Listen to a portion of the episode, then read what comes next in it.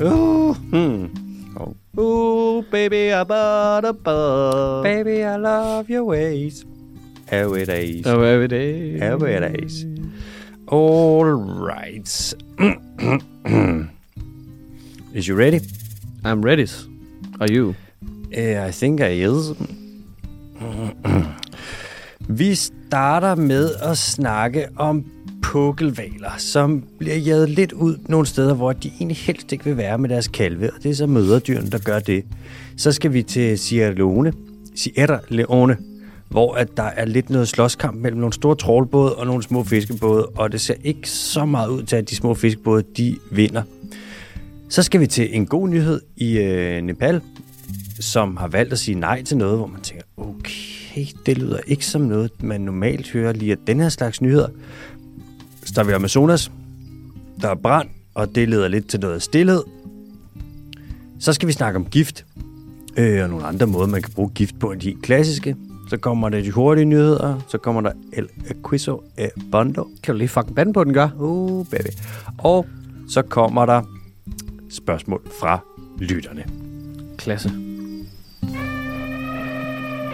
Velkommen til den dyrske Tips podcast.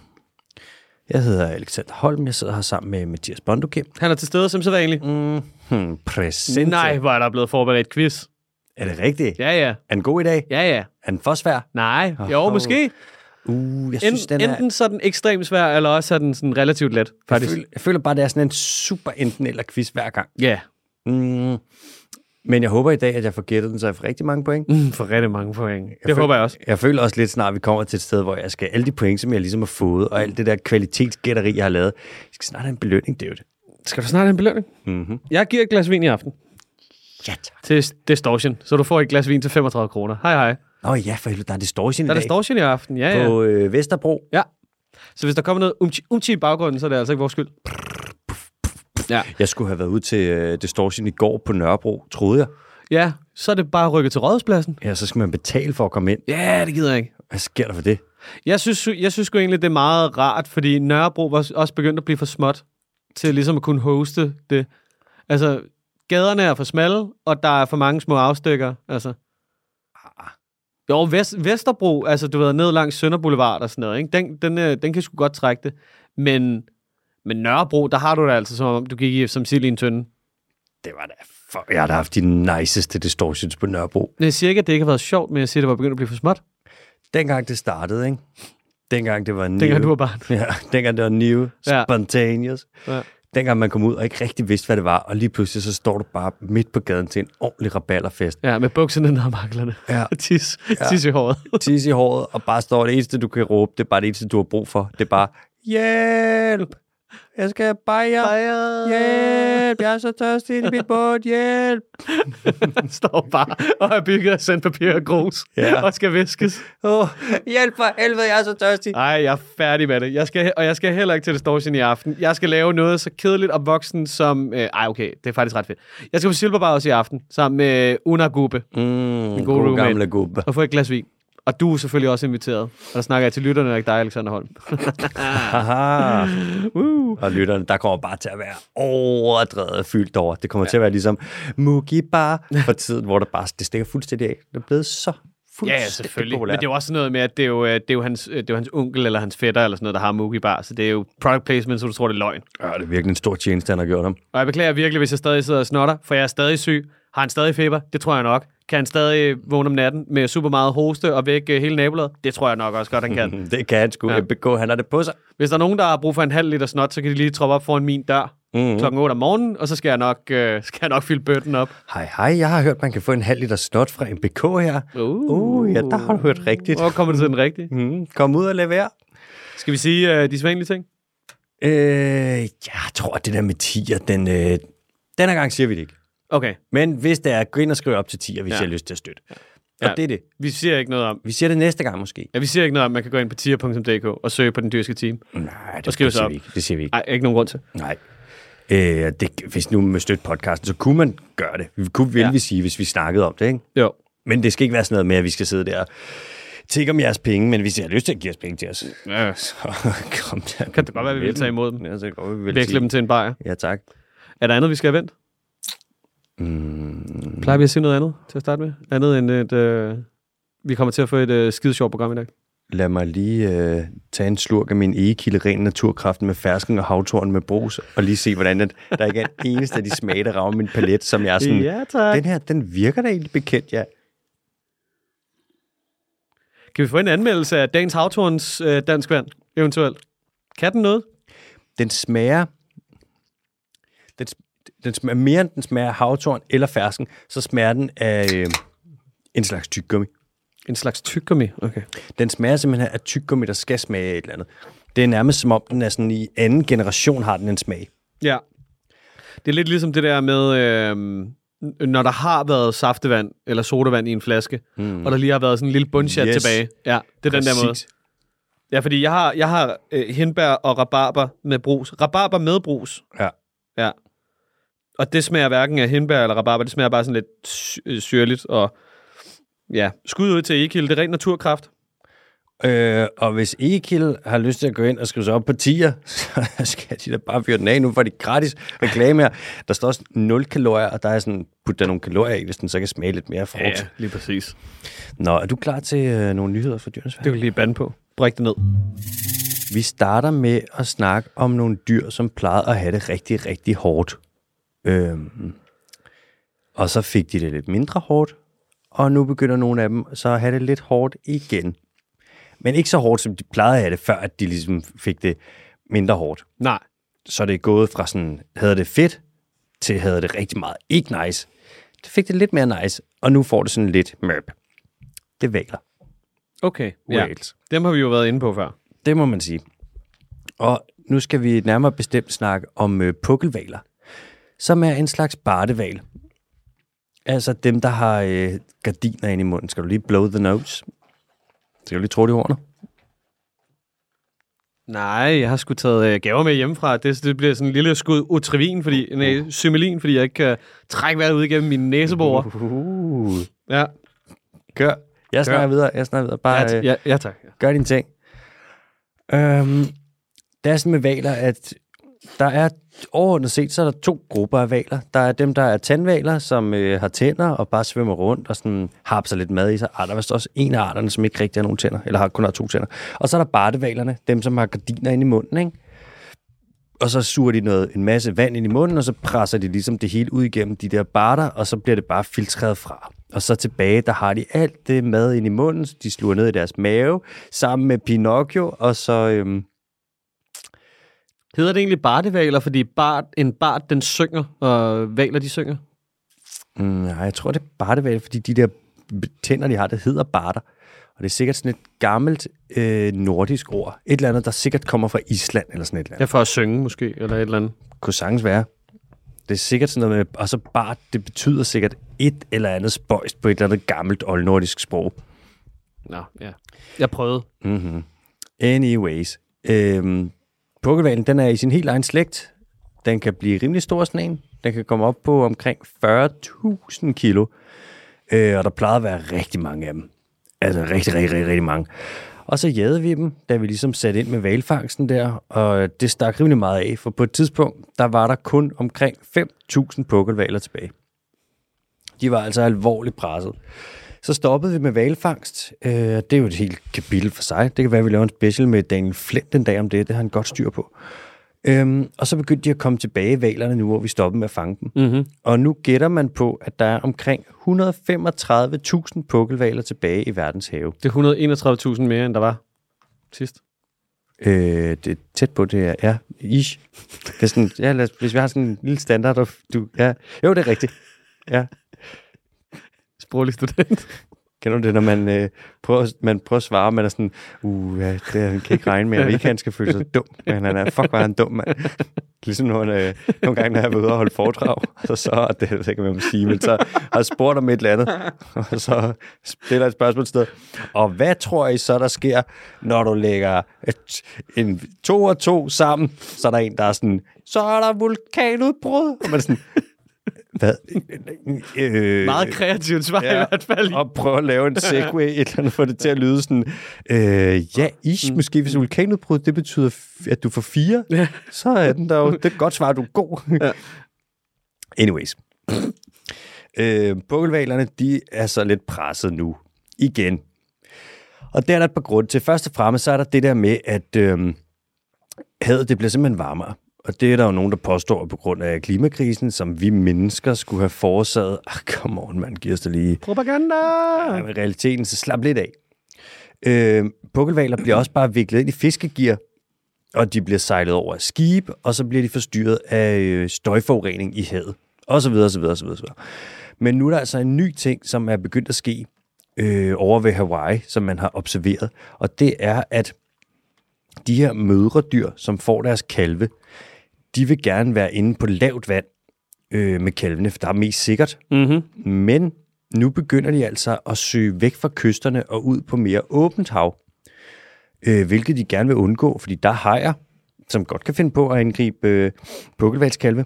Og så er der altså også øh, hanner, pukkelvalshanner. Og det er sådan, at med mange dyr, så er det sådan, at hvis der er en han, som møder en hund, der har nogle unger, så kan han jo lige slå ungerne ihjel, og så kan hun få nogle nye unger med ham. Mm. Lidt sådan en... Hvad siger man? Sådan en gilejmanøvre. Ja, på en måde. Ja. Sådan lidt sådan... Lige vandrygt ungerne, sådan så at øh, de bliver taget i varetægt øh, hos kommunen, og så kan man lave nogle nye. Ja, det er jo... Det kan lave en klassisk gildeje. Ja. Det er lidt ligesom, øh, du sidder på Tinder, og du swiper, og du ser, der er en, der er sådan, okay, ja, hun er mor til to. Nå, det er jo ikke noget problem. Jeg dræber bare hendes børn, og så er hun jo mor til nul, og så kan vi tage den derfra. Det er lidt sådan, at der er mange dyr, der Jeg opererer. håber ikke, hun bærer den af. Here goes nothing. Ja, hun får nogle nye børn, for det skal jeg nok sørge for. Sådan er pukkelvalgtander altså. Og det er jo ikke så nice for sådan en hund der. Øh, og nu har man fundet ud af, at grunden til, at hunderne de søger væk fra de kystnære områder, det er, at der er øh, for mange både, der er for meget trafik, og øh, det gør simpelthen, at det larmer for meget, og så kan hunderne ikke kommunikere ordentligt med deres kalve, og de bliver for forstyrret, og de kan blive sejlet over.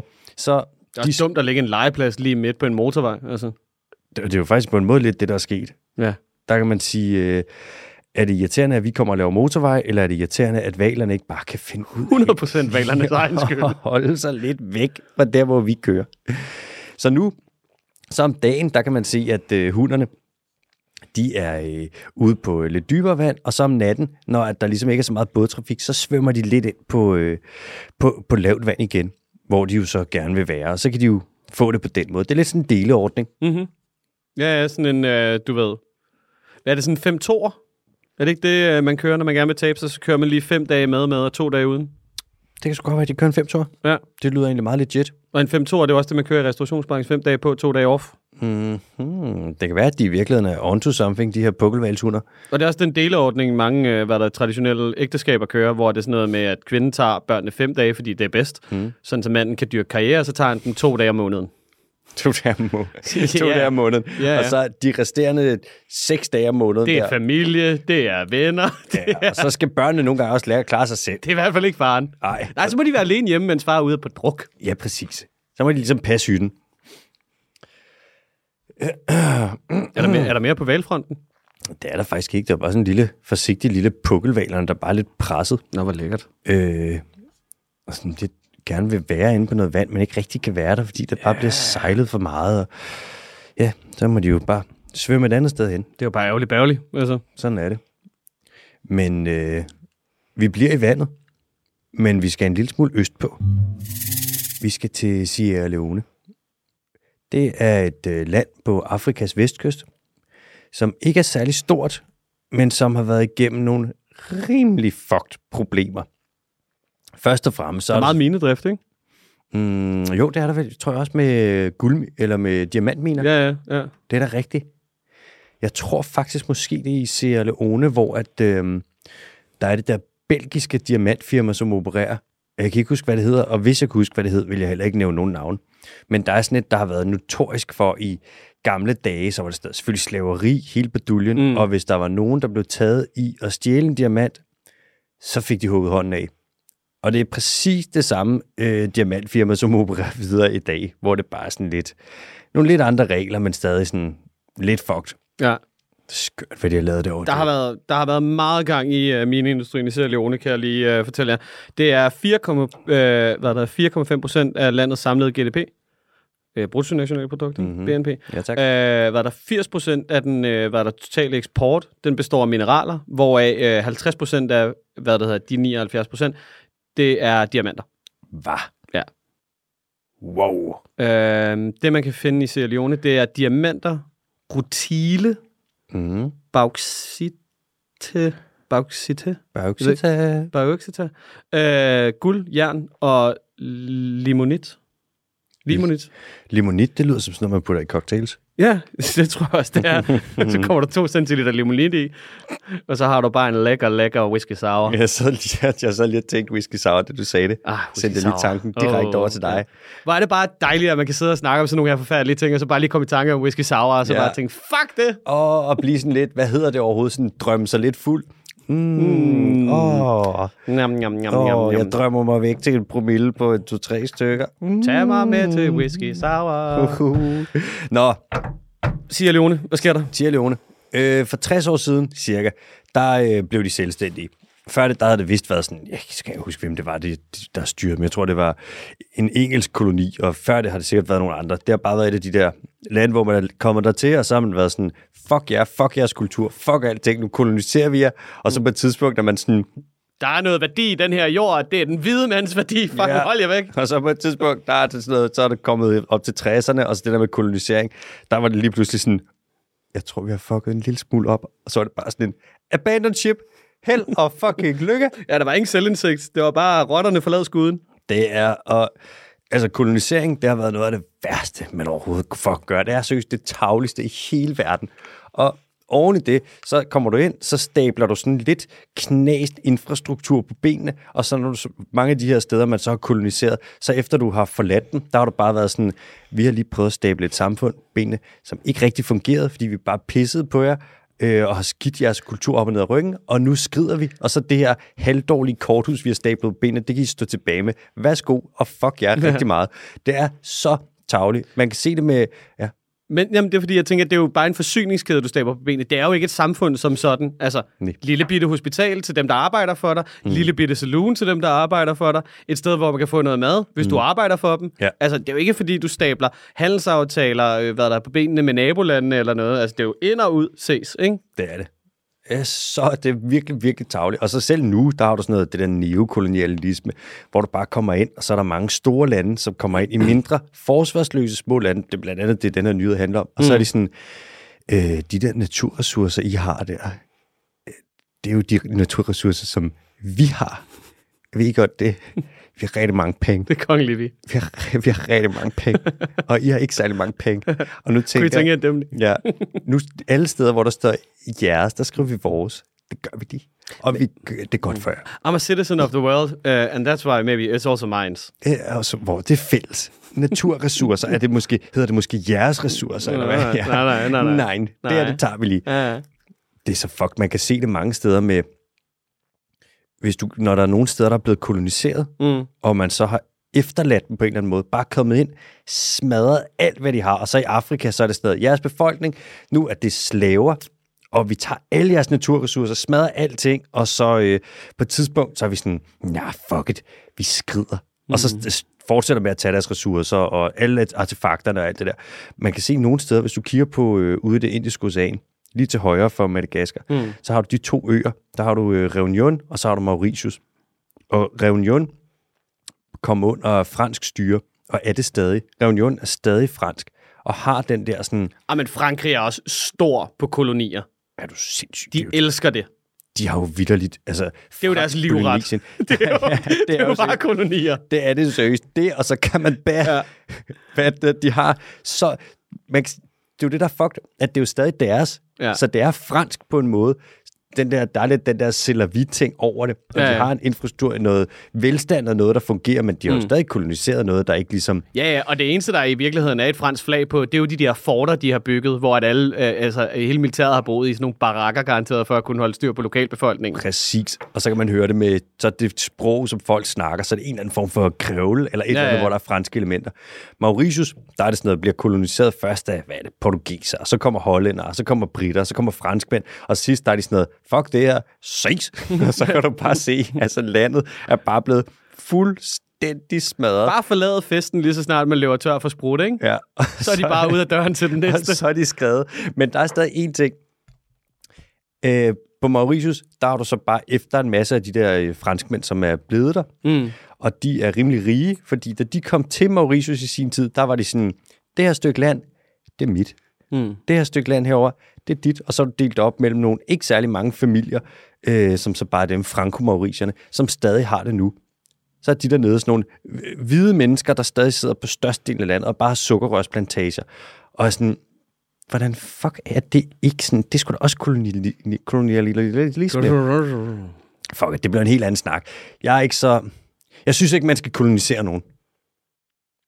Jeg fandt ud af noget her den anden dag, der, eller ikke her den anden dag, men på et tidspunkt, der virkelig satte det i perspektiv for mig, alt det der, øh, altså sådan, hvor inhuman al øh, slavehandlen var. Mm. Og det var, at, at, at jeg, jeg, jeg så nogle billeder på et tidspunkt, øh, hvad der her, af lædersko og tasker og sofaer, som var lavet af hud fra mennesker, fra slaver. Nej. Fordi man så dem som kvæg. Jeg troede jo bare, altså sådan, så den måde, jeg har forstået slaveriet på, det var jo, at man så dem som altså mennesker, men, men lavere stående mennesker end os. Og det har man jo ikke, hvis du begynder at lave altså tøj og beklædning af det. Altså, det er jo, så har du betragtet dem som kvæg.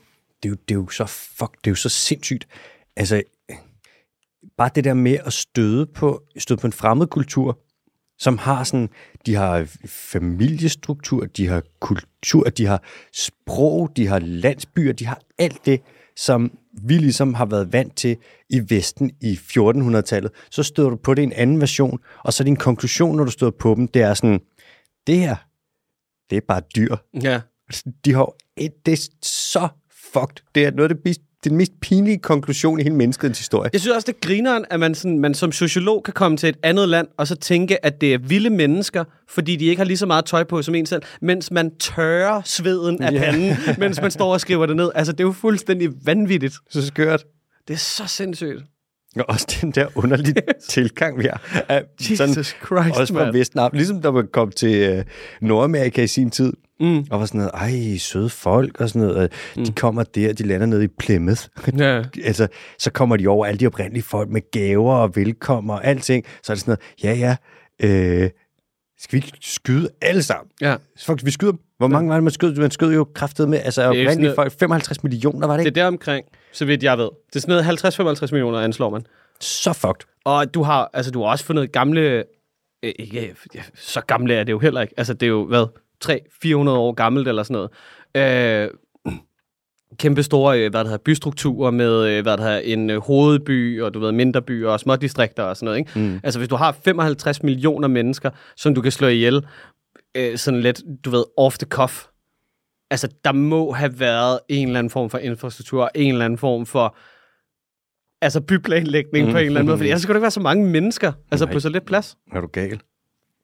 Det er skørt, mand. Prøv at forestille dig, hvis du tog hele Tyskland, og så bare sagde sådan, jamen det er jo bare vilde mennesker, altså, der, altså og Tyskland er et stort land, altså, Det må man sige. og der bor 80 millioner. Prøv at forestille dig, hvis du bare sagde sådan, nej, det er bare vilde mennesker, de lever bare sådan lidt, øh, altså, Så sygt. sådan, Tænk, hvis vi men, bor de i hus? Nej, det gør de ikke. Nej, nej, nej, Nej, de bor ikke i hus. nej. Det er, vi, det er vildmanden, ja. Det er ligesom, prøv at tænke, hvis der var sådan et, et hvis vi stødte på Atlantis for eksempel, at ja. det lå midt ude i Stillehavet, kommer der ned, og det er sådan noget, uh, hvor spændende, og der er sådan et, et menneskefolk, som vi ikke har stødt på endnu, og vi er sådan noget, Skyd dem. nak dem, Nak dem. sådan noget, ej, jeg er sådan, øh, Jo. de, er, vi, de, er, de er jo dumme, Det er en desert eagle. det er dyr, dræb dem. Okay, hvor langt er vi kommet væk fra hovedpointen? Øh, Eller fik vi dækket det hele? Sådan Ja, eller det var det næste. I øh, Sierra Leone, der har man jo så haft lidt problemer. Altså efter de blev selvstændige, så har der bare været borgerkrig, og så har der været ballade, og den helt klassiske, hvor de bare er blevet pløjet rundt og fået trukket hovedet gennem mudder. Altså virkelig, huha, det er ikke, de har haft deres problemer der. Og nu kommer der endnu flere problemer. For nu er det sådan, at der er en fremmed fiskeflåde, som bevæger sig ind i deres farvand. Og i Sierra Leone, der, er det altså, der får folk omkring øh, 80% af deres protein, det får de fra fisk. Og så kan det godt være lidt drilsk, hvis der lige pludselig ikke er øh, fisk at spise for den almene siger Leoneser. Øhm, der fisker i nogle små både derovre, som bare sådan, det er bare deres daglige erhverv, så sejler de ud. Jeg så en af de der både, den havde et navn som God No Greedy. Stille og roligt, så sejler de ud der, fisker lidt op til deres familier, kommer hjem og er sådan, skat, jeg er hjemme. Sådan, Ej, hvor er det dejligt, at du er hjemme. Og har du været en god fisketur? Luk døren efter dig! Ja, luk døren for helvede. Øh, ja, den har været moltebane. Moltebane. Jeg fanger mange, jeg fanger mange fisk. Øhm, fanger din yndlingsfisk, Anne. Jeg tænker at lave en god lille fiskeret, også til vores børn, og så sælge lidt af fiskene på markedet, og så tjene lidt penge, og så kan jeg købe nogle, nogle sko til vores yngste datter, som jeg elsker så højt, så hun kan gå på med sine nye sko, når hun skal i skole snart. Tænker jeg at gøre. Nå nej, det tænker jeg faktisk ikke at gøre, for nej, no, nej, jeg har slet ikke fanget noget særligt, for der er jo en fremmed fiskeflåde, som er kommet ind og har høvlet alle fiskene op, og der er slet ikke nogen fisk at se. Det er lidt der, vi er nu. De har simpelthen Må man nu ikke være god til at fiske? man må gerne, der går, hvis der er sådan en skala, der går fra god til at fiske til industriel trål, så må du gerne lægge dig på den ende af skalaen, der er lidt tættere på god til at fiske, end på den, der hedder industriel trål. Hater. De har Klassisk hater. uh, udenlandske trålbål, som vælter ind, og de fleste af dem er fra Kina, hvis ikke alle sammen. Og de høvler fisk op. Det er cirka hvert år, så de her udenlandske trålbåde kun i Sierra Leonesiske farvande, og det er altså ikke et så stort farvand, vi snakker her, der bliver der heddet omkring 228.000 tons seafood op om året af de her udenlandske både. Altså, vi havde jo problemer med bumtrålerne fra Holland. Mm-hmm. Så prøv at forestille dig at være Sierra Leone og fortælle, altså 1,5 milliarder mennesker, Kina, altså det mest strømlignede, du ved, i gåseøjne folkestyre i hele fucking verden. Mm. Altså, der er ikke engang Facebook dernede.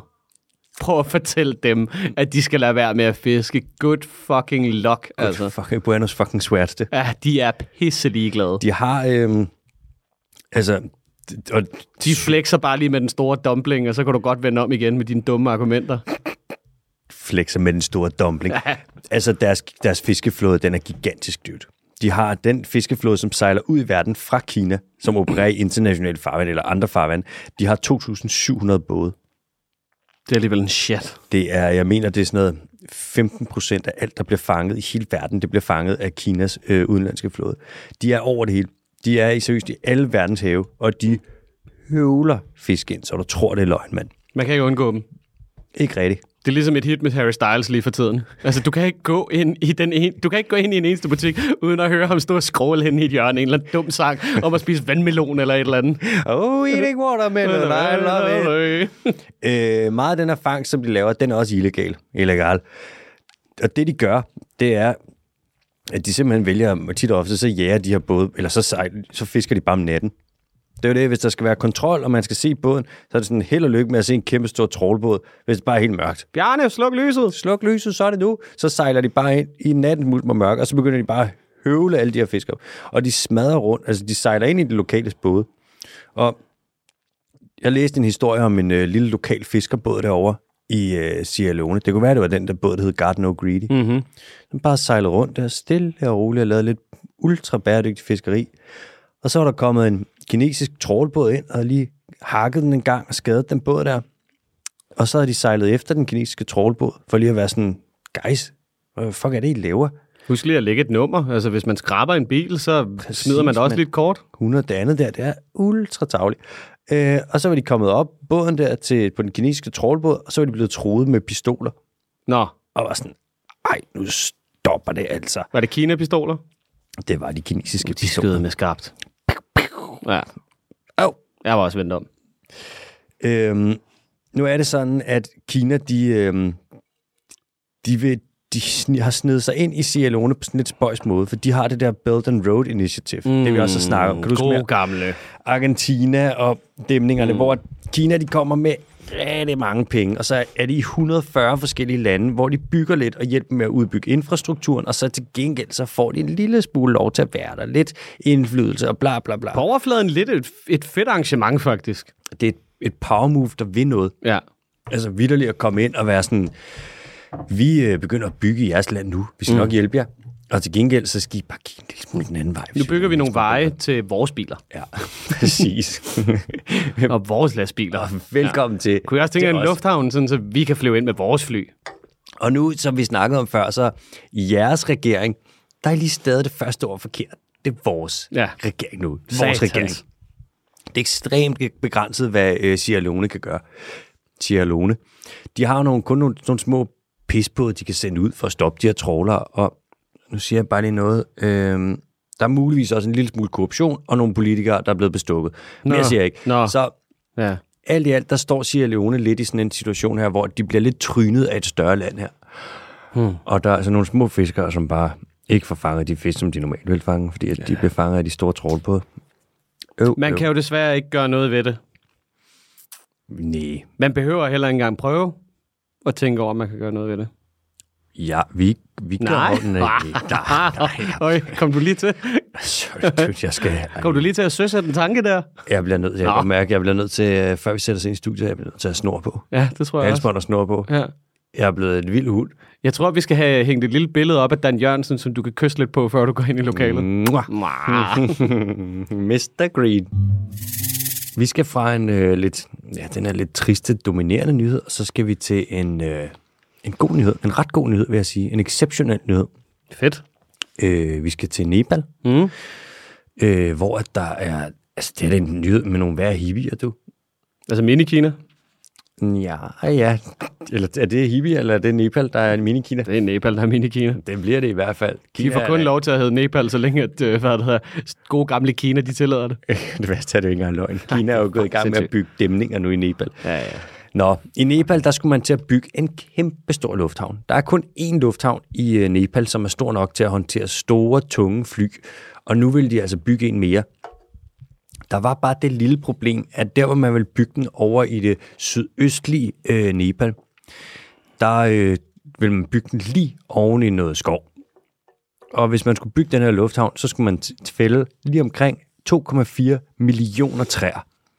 Og man skulle disrupte, altså forstyrre øh, nogle ruter, som der var nogle elefanter i Nepal, som plejede at bruge, når de ligesom skulle valgfart frem og tilbage og lave elefantting. Mm. Så ikke lige frem øh, Buan.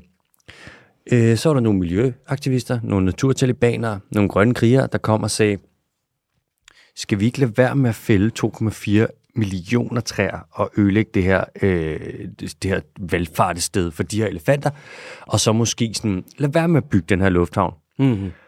Og så Supreme Court i Nepal, de hørte kraftet med efter, og nu har de meldt ud, at den her lufthavn, den skal ikke bygges. Nå. Okay. Men altså, det skud ud til, øh, hvad der er højesteret i Nepal, for at, øh, at være sådan lidt, øh, lidt øh, fodslæbende i forhold til, hvad man gør i Danmark. Det er jo godt, at de kan kigge efter, når vi går forrest. Og så lige, du ved, tage ved lære. De har jo siddet derovre, og så har de tænkt, lufthavn, hvad gør man i Danmark? Hallo, kan du fortælle mig en ting? Excuse me, Dan. Excuse, Excuse me, Dan. Mr. Dan. Excuse me, Mr. C- uh, CBC. Excuse, excuse me, Mr. Uh, Climate Dan, can you please help me? MBK, kan du svare mig på et spørgsmål? Hvad, ja. Hvordan er det, vi er vi et grønt forgangsland? Ah, hold nu op. Der er så mange ting. Ja, Altså, der er... Der er det der med kysterne, og altså, jeg kunne blive ved. der er lige kommet sådan en ting ud, som... Øh, ah, der er nogen, der laver sådan noget, jeg kan ikke huske, hvad det hedder, men der er sådan et, et særligt rangeringssystem over verdens mest bæredygtige lande. Yep. Kommer ud hvert år. Danmark number one. Ja, sidste år der er Danmark nummer et. Ja. Ja. I år der er Danmark nummer et. Og øhm, jeg kunne ikke lade være med at så kigge på det og være sådan, hvordan i alverden? Så kiggede jeg på top 5. Mm. Der stod Danmark nummer et. Altså et land, basically uden natur, med, hvor vi udleder, vi udleder 17 ton CO2 per indbygger, og man må udlede 2 ton, ikke? Mm. Vores materielle fodtryk, det er fucking højt, mand. Vi har det tredje højeste skovrydningstryk per indbygger af alle lande i hele verden. Ja. Vi er basically... Det er rart, ikke? Det er jo, Eff- effektivisering, det new public management. Det er jo bare... det griner Det er med, fantastisk. mens jeg siger det, der er det det, man så tænker, det er sådan, huh, det er et grønt forgangsland. skal jeg lige love for? Danmark ligger nummer et, UK Mm. ligger nummer to. Uk. Altså bangers and mash, hvor jeg er sådan, hvad fuck er der grønt ved UK? Ej, sorry. Men, Mm. Og på tredjepladsen, der er det Finland, hvor jeg er sådan, Finland har jo fucking, de har jo fældet alle deres skove og lavet plantageskov i basically et helt land. Gå i bare lægehuller. på fjerdepladsen ligger Malta. sådan, det sgu da, hvor, hvor Costa Rica og Bhutan? Ej, undskyld, men Vi, vi, altså, vi mangler bare lige en top 10, hvor Vatikanstaten også lige er med indover. Ja, altså. men det er jo det, der er så sygt. En af tingene, der så gør åbenbart, at øh, vi ligger som på førstepladsen, ved du hvad det er? mm, nej. Det er, at vi ikke forurener særlig meget i forhold til, hvor mange penge vi har per indbygger. Nå, Så hvis man bare er rig, uden at forurene særlig meget, så er, du bare, så er det bare grønt. det er jo sådan, det er sådan en klasse bis. Altså sådan, øh, hvis du har penge nok, så kan du betale dig fra det. Det er, ja, det er sådan spøjs, det er virkelig en spøjs, spøjs resonemang. Og så de lande, der i virkeligheden er dem, der har det mindste udladet, mindst CO2 og har det mindste materielle fodtryk og alle de der ting, de er ikke særlig grønne, for de er ikke særlig rige. Nej, lige præcis. Sådan, Så de kan ikke betale sig fra det. det, det, det er totalt whack. Mm. Men, det er jo, ligesom- men det er jo lidt ligesom det der med, når det er sådan noget med, at vi er det mindst korrupte land i verden, eller et eller andet, ikke? Så er det enten, fordi man ikke lige rigtig undersøger det på de par, samme parametre som alle andre steder, eller også er det fordi, at det, de ting, som andre betragter som korruption, der i Danmark, der er det helt okay. det er lidt ligesom, hvis du var... Øh, Altså, du ved, per lovgivning. Altså, det, er sådan, det kan jo ikke være korrupt, korrupt altså sådan, hvis, det, hvis det er lovligt. nej, Det er jo det, der er problematikken. Rigtigt, ja. Altså. Det det, der er rigtigt. Slet lovligt. Ja, ja. Det er lidt ligesom, hvis du var sådan, øh, vejet 120 kilo, og du bare var sådan, du var Francis Ngannou. Mm. Altså, du var basically bare sådan en dræbermaskine. Mm. Kæmpe sygt god til at slås, fucking stærk og alting. Og du bankede folk nogle gange, men ikke altid. Og så var folk sådan, han er den øh, mest øh, fredelige mand i verden. Ja. Og sådan, men han, han banker jo folk. Ja, ja, men han kunne banke meget mere. Han kunne banke mange flere. Han kunne banke meget mere. Sindssygt, kunne han banke mange. Det er lidt det samme, altså. Nå, det var lidt sidespor. Sorry. Ja. Øh, den her lufthavn, de vil bygge over i Nepal her, den har de haft planlagt siden 1990'erne. Og lige fra starten af, der har, de, der har det været lidt kontroversielt. Øhm, for det stykke skov, de vil fælde for at bygge den, øh, hvor de vil fælde de der 2,4 millioner træer over i det østlige Nepal. Den her slags skov, det er der altså ikke særlig meget af. Så lige fra starten af har man været sådan, mm, er det her nu en god idé? Og nu vil de så finde et andet sted at bygge den. Og jeg vil gerne foreslå, at de bygger den øh, op i bjergene i Nepal. For hvis man skal komme med et fly, og man skal lande, og man er højt op, med, og man flyver i for eksempel 8 km højde, hvis du så lander, hvor at det for eksempel er i 6 km højde, så øhm, er der jo ikke så langt ned, og så skal man ikke bruge så meget øh, energi på ligesom at komme op når, med flyet der. Så øh, det er jo meget smart. Altså hvis alle lufthavne i hele verden, de lå på bjerge, så vil man jo bruge mindre øh, energi på at flyve, ikke? fordi man skulle ikke køre så langt op i luften, når man ligesom skulle øh, lette. Og desuden så er der den fordel, at hvis du lander i et land, for eksempel Nepal, og du lander på et bjerg, så vil der altid, når du skal fra lufthavnen og et eller andet sted hen, så vil du altid køre ned ad bakke. Og det er bare vildt rart. Hvis du nu kommer med din rejsecykel for eksempel, eller dit skateboard eller dit rulleskøjter, og du så bare lander, og du er sådan noget, ah, jeg skal ikke køre op ad bakke, jeg skal bare køre ned ad bakke. Det er en god måde at blive øh, sådan velkommet på, og blive budt velkommen på. Så det vil jeg sige, det er bare en god idé at have øh, lufthavn i bjerge. Nå, MBK, du har lige været du gik lige glip af, at jeg delte lige min fuldstændig geniale insight om øh, lufthavn i bjerge, men den må du så genhøre når på et tidspunkt. Der, Jamen, jeg har det sådan, når jeg kører sydpå. Jeg har det lidt, som om jeg altid kører ned ad bakke. Det er faktisk rigtigt. Det er underligt, ikke? Jo. Og det er som om, der er aldrig rigtig modvind. Nej. Fuldstændig modsat af at cykle i København. Jeg, fa- jeg fatter ikke, hvordan København gør det. Det er som om, der altid sidder en orkan fast et eller andet sted. Jeg har set folk blive blæst om kul ude ved søerne. Altså holde et kryds, og så bare kommer der bare en vind, og bare høvler med hen. Bare folk, der bliver reddet hen af asfalten. Jeg står der og sådan noget. Ej, sorry. Au, hvor gør det sorry. ondt. For hjelm på og sådan noget. Pas nu på at stoppe. Man må ikke være skadefro. Hvad siger tiden? Er vi ok med tid? Jeg føler, vi har i dag har vi jo lavet nogle swerves, mand. Vi er på en halv time. Nå, okay, Vi har masser af tid. Kom så, kom så. Godt nok. Ah, jamen, øh, vi skal til Amazonas. Ja, tak. Og øh, Der har vi jo ofte, ja, fordi der er noget ballade. det må man sige, at der er jo rimelig høj biodiversitet. Hvis man tager ud i regnskoven i øh, Latinamerika, det vil sige Mexico og så til og med øh, det allermest sydlige Patagonien der, ikke? Mm-hmm. så er der altså meget larm. Der er brølaber, som råber, så du aldrig nogensinde har hørt det før. Brølaber, shit, det er de dyr, der overhovedet kan råbe allerhøjst på landjorden, tror jeg vist nok. Man kan høre dem flere kilometer væk. Det lyder fuldstændig altså katastrofalt højt. Så er de der råber med deres hvide klunker, som de godt kan lide at vise. Ja, vi snakker om på længe siden. ja, ja. Og der er fugle i regnskoven, som piper på nogle meget eksotiske måder. Insekter, som siger alt muligt underligt. Hey, hvad så? Vil du have et godt tilbud på Candyfloss? og så er der dyr, som ikke engang rigtig laver lyde, men bare larmer. Altså sådan noget, for eksempel en kolibri. Så lige flyver forbi dit øre, og sådan noget, ah, kom on, lige med at vifte så hurtigt. Og alle de her lyde, som så er ude i, i skoven, dem kan man jo selvfølgelig øh, optage, og man kan måle på dem. Øh, og så kan man lave noget, der hedder soundscaping, som er sådan en form for lydprofil over et vist område. Det man gør, det er, at man så ja, man sætter en masse mikrofoner op, og så kan man enten bare have dem til at stå og optage, eller man kan få dem til at live-transmitte, hvor de sender dem afsted. Så kan du hooke mikrofonerne op på sådan nogle bitte små computere, de billigste computere, der findes, som hedder Raspberries. Øhm, og så laver man de her lydprofiler. Og det har man gjort i Amazonas.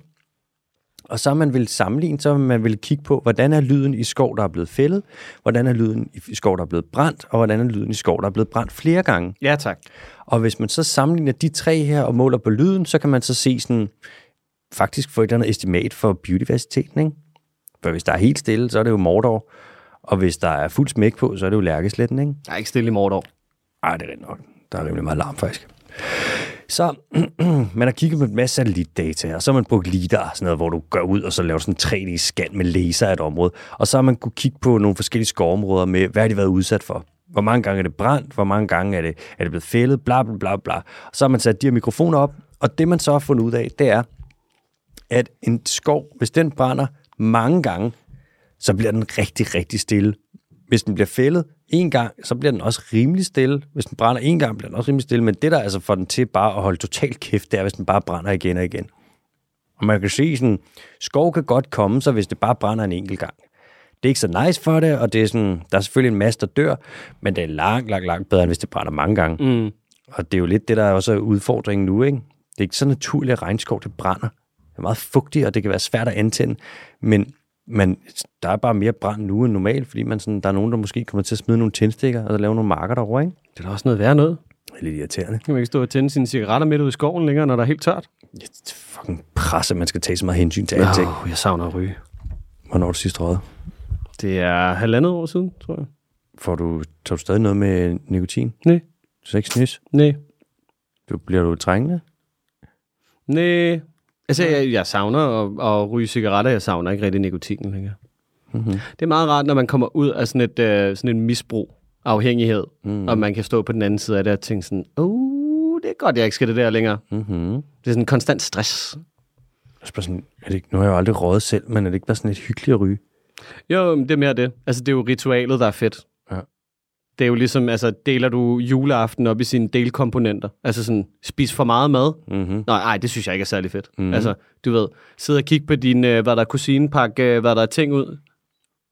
Det er, heller Mm. ikke, altså, sådan, Nej. det er heller ikke super fedt. Ikke Men, men juleaften, du ved, alting, når det kommer sammen, er rigtig, rigtig hyggeligt. Og jeg tror, det er samme med cigaretter. Følelsen af mæthed, et lille glas vin, sidde og snakke. Der er også noget med, at når man ryger, så er der også øh, der er en naturlig, vi behøver ikke at snakke sammen aftale. Mm. Man kan bare stå og ryge sammen, fordi ja. man laver noget andet. Og man er også sådan lidt cool kid. Ja, ja, helt vildt. Jeg så pisse sig ud, når jeg ryger. Ja, det gør du altså. Faktisk ja. det, der har været mest cool. Ja. Jeg ser også rimelig sej ud, når jeg ryger, men det har været så utrolig sjældent. Det har været, Jeg tror, jeg så det en gang i 2015. ja. Eller nytårsaften der, hvor jeg skulle øh, prøve Ja. at ryge en smøg. Ja, ja. Og, du- og du skulle selvfølgelig have en hel en, kan jeg huske. Og jeg brød mig bare ikke om det. Nej, det går du godt nok ikke. Uh, jeg fik sådan lidt kvalmt. Nå, det man også har opdaget i regnskov, det er, at det er faktisk ikke fuglene, der larmer mest. Det er sgu øh, insekterne. Insekter larmer helvedes Sådan til. en forkylling, der lige står og gnider benene. For eksempel. Mm. En lille grasshopper. Yes. Mm, eller cigaretter. Øhm, man fandt også ud af, at høj biodiversitet det ikke nødvendigvis var direkte korreleret med høj biomasse af træer, men det er en helt anden snak, og det Mm. var sådan et, en sidekonklusion i studiet, hvor de sådan, uh, we found out something groundbreaking, but it's not the main point, hvor man sådan, okay, slap lige af, slap lige af. Øhm, og det er jo også en vigtig ting med det her studie, det der med, at insekterne larmer mest, fordi at øh, insekter får alvorlige tæsk for tiden. Hvis vi kigger på, hvordan insekterne har det globalt som sådan en gruppe, så er de gået sindssygt meget tilbage, lader det til. Insektbiomassen på global plan har bare fået nogle, med hakket i begge knæser, ikke? Men nu kan vi jo så lytte til insekterne, og så forstå lidt om, hvordan de har det. Lave simpelthen noget, nogle akustiske undersøgelser. Og det er jo ikke noget, vi man sådan, det er ikke noget, jeg ville have tænkt så meget over, man skulle gøre ellers, men det er jo, peger det her studie måske lidt på, at man kan, ikke? Lyt til insekterne. Mm. Slå hørebøfferne ud. Ej, Det er ikke et insekt. Der var den. der var den der. Øhm, blip, blip, blip, blip, blip. Nej, der er ikke så meget mere med den nyhed. Jeg var bare sådan lidt... Der er selvfølgelig lige en lille Den der med Brasilien og Amazonas og hvem det egentlig er, der sta- starter de her brænde. Og det er jo meget sådan nogle cattle rangers. Folk, der vil ind og lave kvæg, altså lave nogle bøffer, og så bønder, der vil ind og for eksempel lave søjermarker. Så kan man komme ind, så kan du lige brænde en mark, eller brænde en skov, og så lige komme ind, og så være sådan, nu laver jeg sgu lige en mark. Det Forestil var ærgerligt, var? Ja, Tænk, at der ikke er nogen skov her længere. øv, bøv. Og så er der også det med, at myndighederne der i specielt Brasilien under Bolsonaro, de er altså ikke så effektive i at håndhæve den her beskyttelse af loven, og det er ikke deres allerstørste prioritet at øh, beskytte skoven, og det kan man godt se, det lider den altså lidt under. Ej, det er meget, øh, det er meget sådan, hvis du gerne vil have en håndfuld penge, så tager du den bare. Og så øh, kan vi lige kigge den anden vej. Øv. Nu skal vi til noget helt andet. Øh, faktisk en nyhed, som jeg blev anbefalet af min øh, gode kammerat øh, Christoffer Sørensen. Ja. skriver PhD han skriver PhD i slangegift, forsker i, hvordan man finder øh, antistoffer og den slags, som ligesom kan gøre, at hvis du bliver bidt af en slange, så mister du måske ikke armen, eller det kan være, at du ikke får dig et stykke med død, hvilket der er jo begge dele af nogle sjældne luksuser.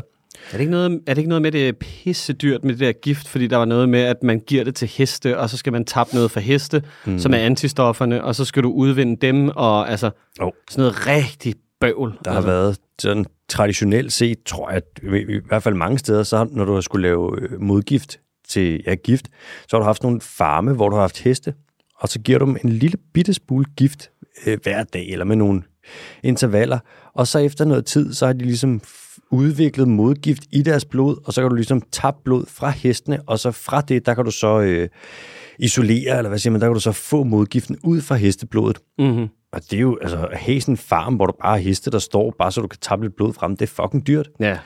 Øh, og møj- om- møj- møjsommeligt, eller hvad man siger, det er bare ikke, det er ikke et nemt, hurtigt stykke arbejde.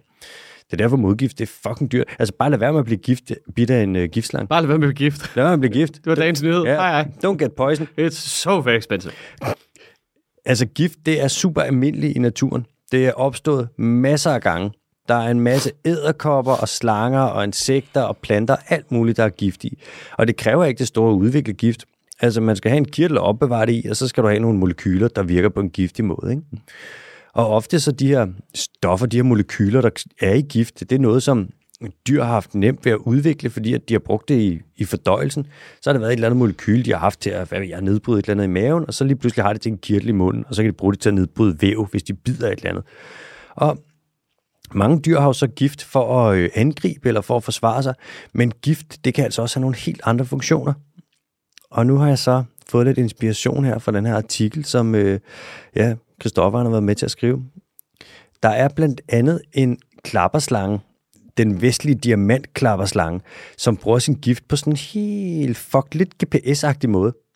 Det er nemlig sådan, at når den bider sit bytte, så øh, med giften, der får byttet simpelthen nogle stoffer i sig, som slangen den kan lugte sig frem til. Så frem for at slangen den bare bider et eller andet, og så løber det væk, og så er den sådan, ah oh, fuck, så kan den ikke finde det. Så er den bare spildt et bid af noget gift. Så kan den ligesom bare stille og roligt lugte sig frem til byttet. Det er altså en ret smart måde at bruge gift på, det må man da sige. Ja, det skal jeg da lige love Det må man da virkelig sige. Øh, så er der et andet dyr, som gør noget. Øh, den amerikanske korthalede spidsmus. Der er jo nogle pattedyr, nogle spidsmus og solonodonter, som er giftige. Øh, den gør noget lidt nøjeren med sin gift. Den gør nemlig det, at den bider sit bytte, og så bliver det fuldstændig lammet, så det ligger bare komplet stille, men det dør ikke. Hmm. Og så kan den tage øh, byttet og lægge det hen, og så er det nærmest bare som om, den har lagt det i køleskabet. Så lægger den det bare over ved sin hule, og så lægger der bare bytte der. Små øh, vivldyr, altså andre små dyr, andre insekter, og sådan, så lægger de bare fuldstændig lammet, uden at kunne røre sig, og så venter de, og så går de ikke i forrådnelse, og så kan den bare spise dem, når den har lyst. Eddermame en klam måde at skulle bruge sin eftermiddag på. Bare læg der fuldstændig lammet og vide sådan, ja, nu bliver jeg nok spist i morgen. Jeg tror, det er lige, man får tænkt over tingene i hvert fald. Ja, det tror jeg da vist nok. Det er jo lidt ligesom, og hvis du ikke har set Ringenes Herre 3, så hold dig for for du kommer der en spoiler. Men det er lidt ligesom der, hvor at, uh, Frodo han bliver stukket af den Ja. der Shelob, den der æderkop. Lægger han også bare der. Stor gammel bæst. er paralyseret, bare klar til at blive spist. Øv, mand. Mm. Nå, der er også en slags myre, øh, citronmyre hedder det, som bedst kan lide en særlig slags træer over i Amazonas.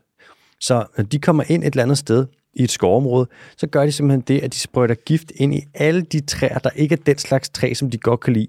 Og så dræber de dem. Så til sidst, der er der kun, øh, der er der kun de træer tilbage, som den godt kan lide. den her myre. Og så har du bare sådan nogle områder, hvor det bare er sådan noget, ikke monokultur, men sådan noget duekultur, hvor det bare er myre, og ja, så de her træer, som vi synes er nice. Og så er der jo også en slags myre, som, øh, har, hvor deres gift, den har de udviklet, så den virker mod, mod, som modgift mod andre myres gift. Og det her det er bare nogle af de funktioner, som vi har fundet ud af, at gift har indtil videre. Så altså en lille, en lille mystery teaser her. Sindssygt nok, at man bare lige kan smide sådan en GPS i, øh, i sit bytte. Det er den, jeg synes, der er fedest. Er det ikke for vanvittigt? Stik. Nå, vi ses senere. Haps, mand. Jeg skal nok finde dig. Tro mig, jeg skal nok finde dig. Der findes helt sikkert nogle underlige slags gifte derude, og vi har bare ikke fundet dem endnu. Er du klar til øh, de hurtige? Det er jeg. Og de bliver rigtig hurtige i dag. Okay. Djævlerokker, øh, manta rays, de er sgu ret presset. Altså, det dyr, det har det fandme ikke særlig fedt. Men der er en bestand på lidt over 1000 af dem, som har det okay over ved Komodoøerne, som ligger over i Indonesien. Der har de simpelthen bare lige et lille sanctuary, hvor at der har de det faktisk fedt. Så der kan man sige, at det har været meget godt, at de har etableret nogle beskyttede havområder derovre, fordi at det er der er glad for. Man kan sige, de, de, de lider af den der ubehagelige ting, som er, de er store, de er flotte, lad os skyde dem. Ja, og det er, sådan, det er svært at komme ud af et fiskenet, hvis du er, har et vingefang på 6 meter. Ja. Yeah. Sådan er det, så må de jo bare lige snævre sig lidt ind. Øhm, en anden ting, der er sket, det er, i forbindelse med, at det bliver varmere, og der ice is melting at the poles, så er der altså nogle nye shippingruter, som er opstået hen over polerne. Nord- og Sydpolen. Så man kan se, der er både nu, som langt tidligere, end man havde forventet, så begynder de bare at kunne skære sådan mange tusind kilometer af deres ruter, og så bare sejle hen over polerne. Og det kan man jo sige, at øh, der er global opvarmning jo meget nice, når det ligesom faciliterer den slags ting. Øh, så er der en tendens, som er startet med fiskeri, hvor man er begyndt at fiske med droner. Så du simpelthen flyver ud med droner, rimelig Yes. store. Ja, og så smider du lige en fiskesnør ned, så kan du Fremtiden er nu! Ja, så kommer det, du. Kom nu! Så kan du se, hvor er fisken er henne, og så kan du ligesom bare smide en krog ned efter. Det er præcisionsfiskeri, ligesom præcisionslandbrug. Det kan jeg love dig, og det skiller eddermame med vandene. Der er mange, der er sådan noget, ja okay, der røg sportlivet af sportsfiskeri der. Nej, Nej, det er federe. Ja, det er bare blevet bedre. Det er så godt. blevet bare blevet sportsfiskeri på en anden måde. Og sidste hurtige nyhed. Øh, I Zimbabwe. Zimbabwe er lidt presset økonomisk for tiden. Øh, corona var ikke så godt for dem. Og de har et lager med elfenben og næsehornshorn, som de har fået, faktisk primært fra selvdøde dyr, øh, hvor de har det her elfenben, næsehornshorn. De har 136 ton liggende af det, og nu vil de gerne have lov til at sælge det for at tjene nogle penge. Og der er man sådan lidt, nok ikke så godt, at vi holder liv i det her marked for øh, elfenben og næsehornshorn, men igen, I har det her ressourcer liggende, og øh, bup, bup, bup, om de får lov til at sælge det, jeg ved det fandme ikke, men øh, ja, måske. Bless you. Be blessed in the name of Jesus Christ. Thank you. Og så giver jeg ordet til dig, MBK. Nu er det Quizabando-tid. El Quizabando. Hold da op, mand. Det var godt nok noget af en omgang. Nys amok, du. Okay, som sædvanligt, en lille bitte ledetråd til at starte med, hvis du har meget specifik viden omkring det, det forestående dyr, Kom. hvad det hedder, og fem ledetråde bagefter. Mm-hmm. Første ledetråd. Om fredagen, der har jeg super meget til fælles med ferskvandsfisk og andre akvatiske dyr. Men kun om fredagen, ifølge katolicismen. Ja, hvad? Så Nu skulle du lige hanke op i din religion, religionsviden. om fredagen, der lever den i vand. Eller ifølge katolicismen. Ja, Og det er kun katolicismen. ja. Så vidt jeg kunne læse mig frem til. Øhm, det ved jeg godt nok ikke, mand. Nå, det var ærgerligt, hva'? Må jeg få næste? Ja, du må gerne. Jeg er 80-120 cm lang. Jeg kan veje op til 30 kilo. Gennemsnitlig vejer jeg 18, og jeg har et stort, robust hoved proportionelt til kroppen. Ikke sådan, du ved, generelt. Det er ikke sådan, at det her dyr står ved siden af en Skoda, og så tænker man, wow. Wow. Er det en øh, golden retriever? Nej, 180-120 cm vejer omkring 30 kilo. Ja. Mm, bup, bup, bup, bup. Og hvad var det sidste, du sagde? den har et stort, robust hoved. Stort, robust hoved. Og hvad fanden kan det være? Det er i hvert fald ikke en slags val. Nå, okay. Yes, næste. Ja, okay. Ja. Nej, men du får den faktisk der. Der er et point. Ja. Ja. Jeg får et kul om året og er ekstremt monogam, modsat mange af mine ordensfælder. Okay, det er ikke en padde, Nope. og det er ekstremt monogam. Det kunne måske godt være en slags skildpadde. Nej. Nå, Eller det kunne det måske godt, men det er det ikke. Okay. Mange af mine ordensfælder, men det kan ikke være et pattedyr, fordi de er bare ikke, pattedyr er ikke specielt monogame. Kan det være en, en fugl af en art? Min fætter er ekstremt udbredt i Amerika. Selv er jeg i ret store dele af Europa og endda dele af Asien. Mm. Åh, oh, hvad satan kan det være? Ej, det, kan, det ved jeg sgu ikke. Jeg dufter af vanilje. I hvert fald, når man klemmer lidt på mine analkirtler. Hvorfor ved jeg ikke det her? Hvad er det for det vanilje røvdyr? Det er en slags pattedyr så, Ja. og den er ekstremt mono... Det er ikke en ulv Nej. igen. Nej. Oh, fedt, hvis jeg har taget ulven to uger streg. Det er et øh, pattedyr, der har et territorium jo, som det ligesom markerer med sine analkirtler, så... Men omkring... Okay, fætter i USA. Du kommer til at blive rigtig irriteret, når jeg fortæller dig ledetråd nummer 6 nu. Kom med den. Jeg er naturens landskabsarkitekt. Ekstraordinær. Nå, jeg har meget til ja. fælles med Kinas udenrigspolitiske tiltag i forhold til dæmninger. Bæver. Bæver, bæver, bæver, bæver, bæver, bæver, bæver. Genial. Siger katolicismen, at den er akvatisk om fredag? Det er noget med, at man, sådan, man har kigget på halen, og så har man tænkt, det der, det skal. Og fordi, at der er noget med fredagen i katolicismen, så må, have, så må paven eller katolikker ikke spise landgående dyr. Okay. Og så besluttede man, det semi-akvatiske dyr, at, øh, hvad der hedder, bæveren, at det var øh, simpelthen, det er bare en fisk. Hvad er det nu, det hedder, det der røvsekret, de har? Det har sådan et særligt navn, og man bruger det til et eller andet. Men du bruger det til parfume. Man har og, puttet det i drinks også, tror jeg, på et tidspunkt. Jo, jo. Altså, jeg kan ikke huske, hvad det hedder. Jeg burde faktisk have skrevet det ned, men man bruger det, man kalder det sådan noget vanilla flavoring. Altså, det er, Uh, det er simpelthen så mærkeligt. Lad os lige finde ud af, hvad det hedder. Det hedder castoreum. Castorium. Castorium. Ja. Det er sjovt, det lyder ikke som sådan noget røvsekret. Nej, det gør det overhovedet ikke. Nå, Man har de, gjort det en lille smule sexet. Ja. Et kul om året, de er ekstremt monogame i, i modsætning til deres arts, eller ordensfælder. det må Fordi man det er jo en, sige. det er jo en gnaver. Jamen, det er det. da. Og de skal ellers bare love for, at de boller på mor at få. Det gør de. Ja. Det er basically bare Roskilde Festival. De er fuldstændig ligeglade. ligeglade. mand. ja. 24-7. Vi skal til øh, spørgsmål fra lytterne. Og det første, det er fra Søren, som skriver, Hey mand, lytterspørgsmål her. Hej Søren. Jeg, Hej. Jeg er i Mexico, og forleden i Mexico City så jeg nogle gråsbuer. Det fik mig til at tænke på, hvordan det forholder sig med arter og fugle. Jeg tænker, man ret nemt kan isolere en gruppe af le- øh, leguaner eller andre landdyr geografisk, og så se på deres genom, altså deres DNA, at de ændrer sig lidt fra den oprindelige gruppe. Men hvad med fugle? De kan jo bare flyve hen til hinanden igen uden problemer, hvis de bliver skilt ad. Så hvordan opstår der nye arter af fugle? Ved ikke, om det er et lidt fjollet spørgsmål i virkeligheden. KH. Og så skriver han videre, ah, har ligget og tænkt lidt på det.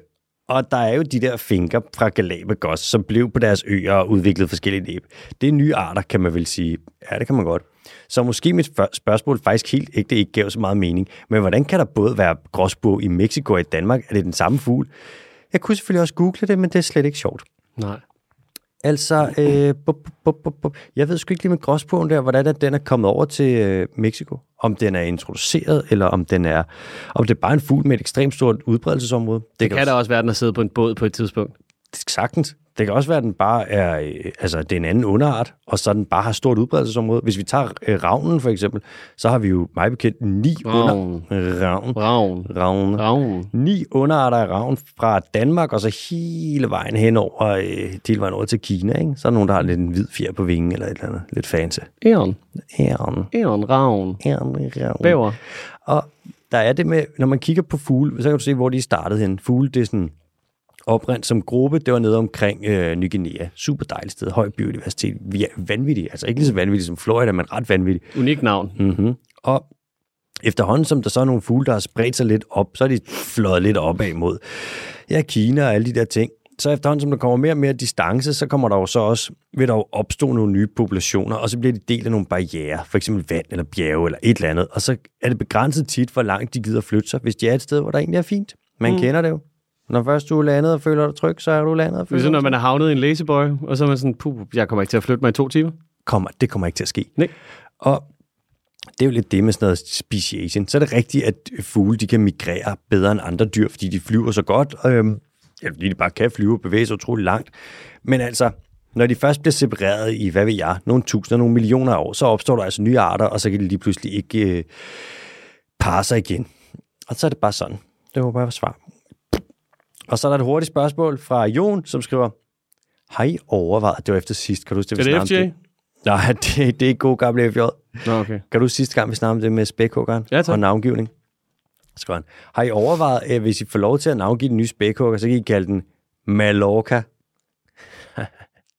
Det er godt. Ja, det kunne vi jo godt. Ja, og det, det skal vi næsten. Og så skal det være, det skal være den mest, øh, mest drabelige af dem. Den skal være fucking savage. Ja, fordi mal, er det ikke spansk betyder ond eller dårlig? Eller... Og Malo. Ja, Mallorca. Det vil være en fucking et killer beast. ja. Åh, oh, det, det er fandme et godt bud, det der, Jon. Stærkt, Jon. Hey, uh, skri- uh, tweet lige, eller du ved, ram os lige et eller andet sted ude på, uh, hvad det hedder, de sociale medier, med nogle bud på, hvad fanden vi kunne kalde uh, spækhuggeren, når vi får lov til at uh, navngive den. Fordi det kommer til at ske. Ja. Just you wait and see. ja, jeg har hørt fra de højere magter, at det må vi godt. Det kommer til at lande den der, du. Jeg har ikke mere for i dag. Jeg skal ud og, jeg skal ud og drikke noget distortion. Jamen, jeg er heller ikke med. Jeg er også bare færdig. Cool. Uh, ind på tier.dk. Uh, der kan man ikke finde den dyriske time, og man kan lade være med at donere en femmer. Mm-hmm. Um, Og vi sætter ikke eller en pris på det. 10'er, eller en 40 kroner. Vi bliver ikke andet. Tak til jer, der allerede donerer. I er faktisk, I er faktisk ret mange. I er rigtig, rigtig, rigtig søde og rigtig dygtige. Tusind tak. Ja, pisse tak. Ja. Alright. Fucking adios. Hej ja.